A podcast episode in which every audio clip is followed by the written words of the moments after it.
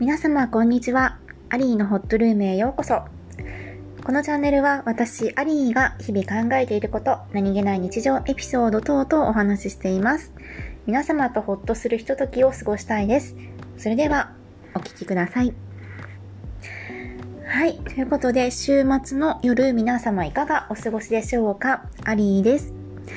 えー、私は今、ほっとしています。えーちょうど0歳の子供が寝まして、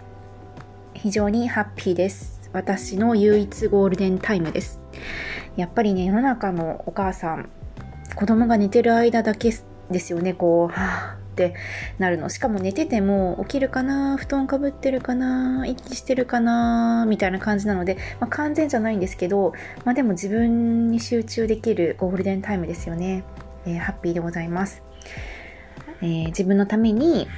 今ねあのこの間買ったピンクの可愛いマグカップの中にドリンクが入っててあとレーズンとくるみを食べてました。ちょっと体にいいこと、まあ、カロリー取ってるんですけど、まあ、カロリー取ってるけど、まあ、自分の体のため気持ちのため好きなもの。で体にいいもの、まあ、レーズンくるみって感じですね。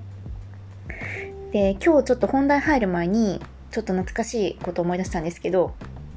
私今このドリンクって3つ混ぜててバーフォーテンのココアココアミルクあとアーモンド黒ごまきなこパウダーっていうのとあとカフェインレスのミルクコーヒーのパウダー3つ混ぜてるんですよ。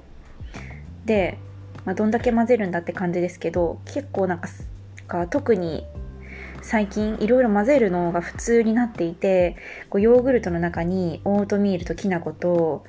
青汁パウダーとかなんか結構混ぜてるんですよ。でその複雑な味複雑な味っていうかいろいろ混ざったのがすごい美味しいなって思うし体にいいしやってるんですけどそういえば小さい頃ねあの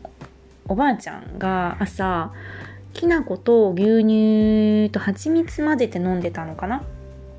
遊びに行くと朝それ飲んでてで美味しいから飲んでみとか言われて、えーでもきな粉と牛乳いいちょっとあんまりだなとか思いながら朝ごはん食べてたの思い出して当時はなんかおばあちゃんっていろいろ粉混ぜてるなみたいな思ってたんですけど自分もそういう風になってきてるのであー自分もなんかだんだんおばあちゃんというかやっぱりこう年齢っていくといろいろ健康とかこう混ぜたりとか好きというかしていくんだなっていう風にちょっと今ドリンク入れながらおばあちゃんのことを思い出してました。年になんか3回ぐらいこういうこのエピソードを思い出す気がする。なんかこういろいろ混ぜてる自分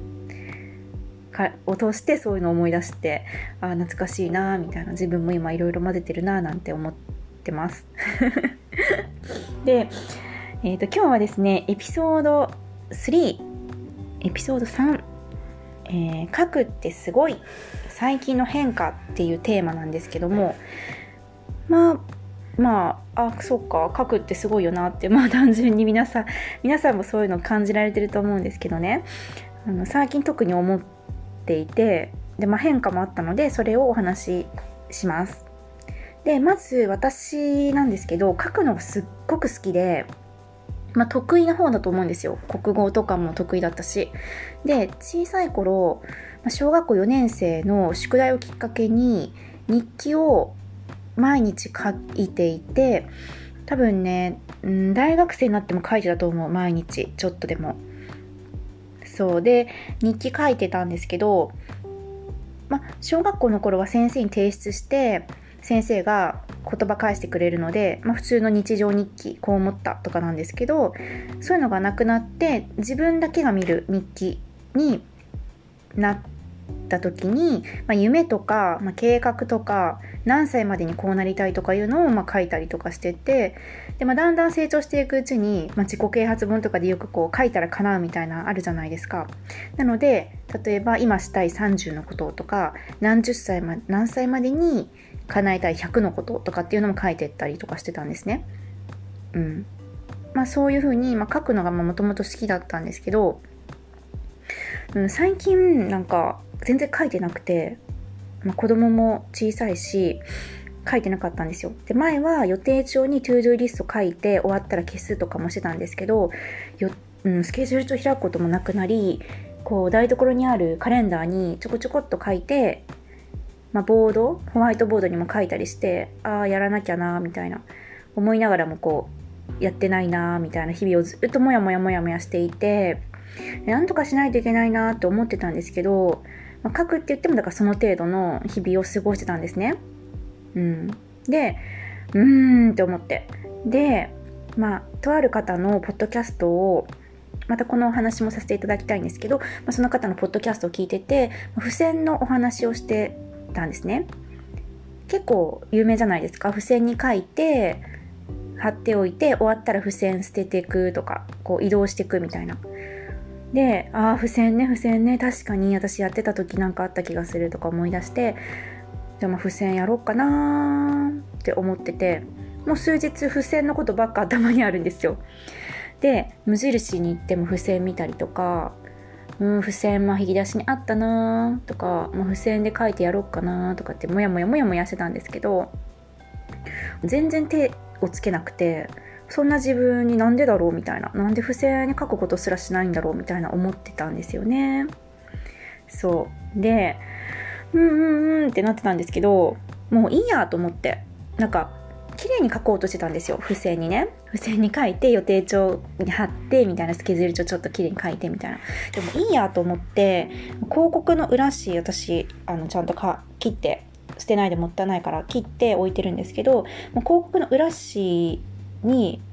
綺麗な字じゃなくてもパッと書いてでとりあえず置いとくみたいな。机にいる時は机に置いとく。寝る時は枕元に置いとく。ペンとねその広告のクリップで留めたやつをね置いとく。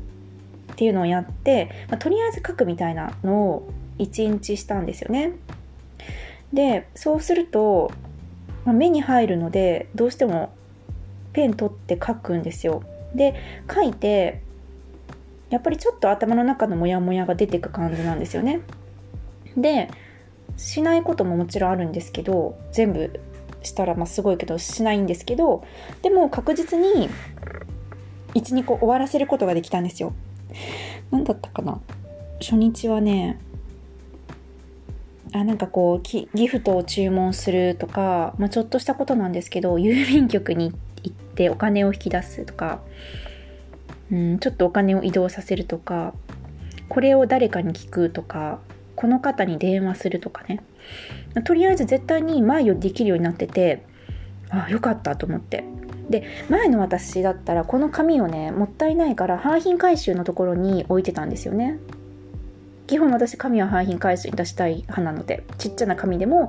あの廃品回収のところに持ってくんですけどそれをねくしゃんとね丸めてねあの燃えるゴミに捨てるという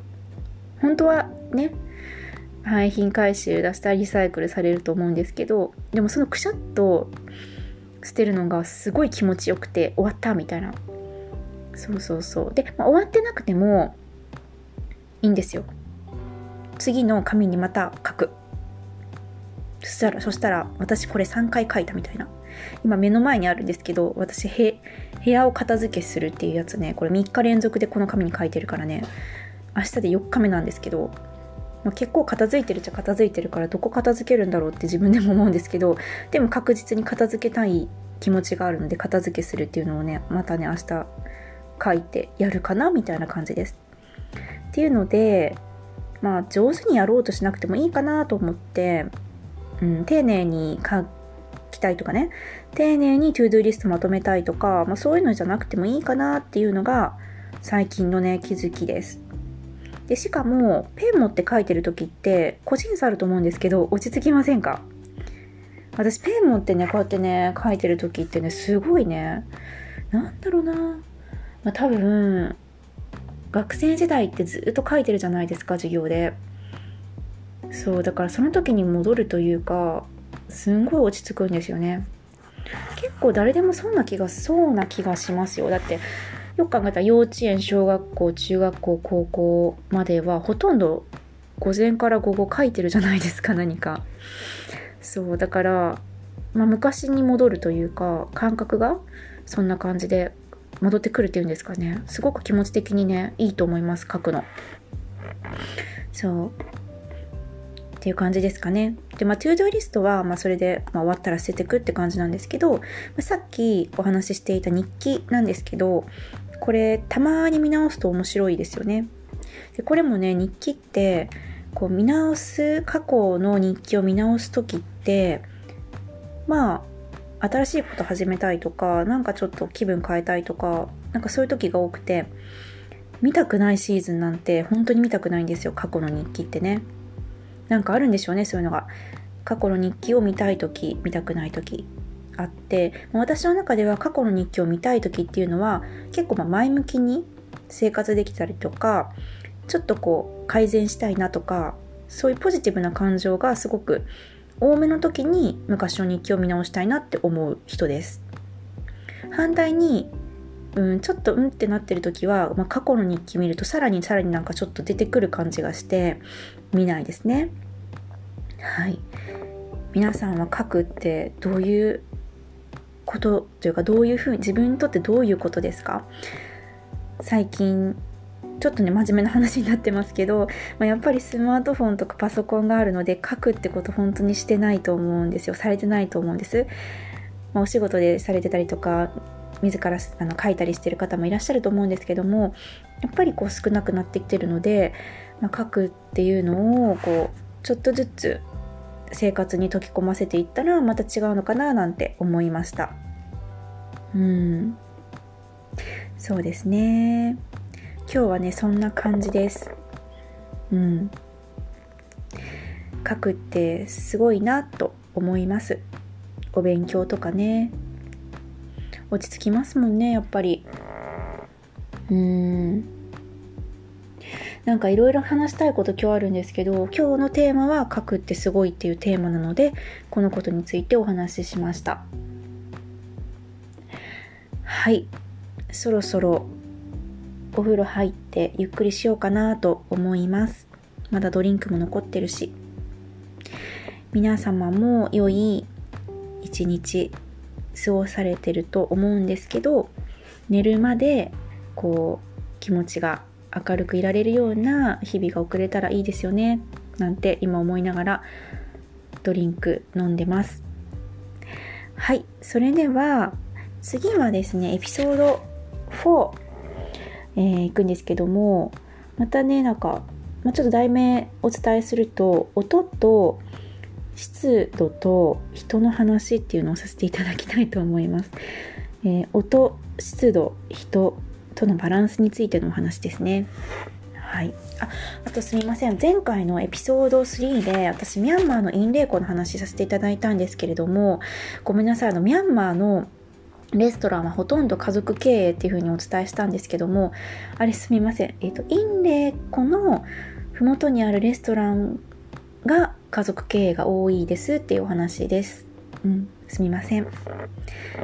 はい、それでは、えー、今日はこの辺りでさよならしようと思います。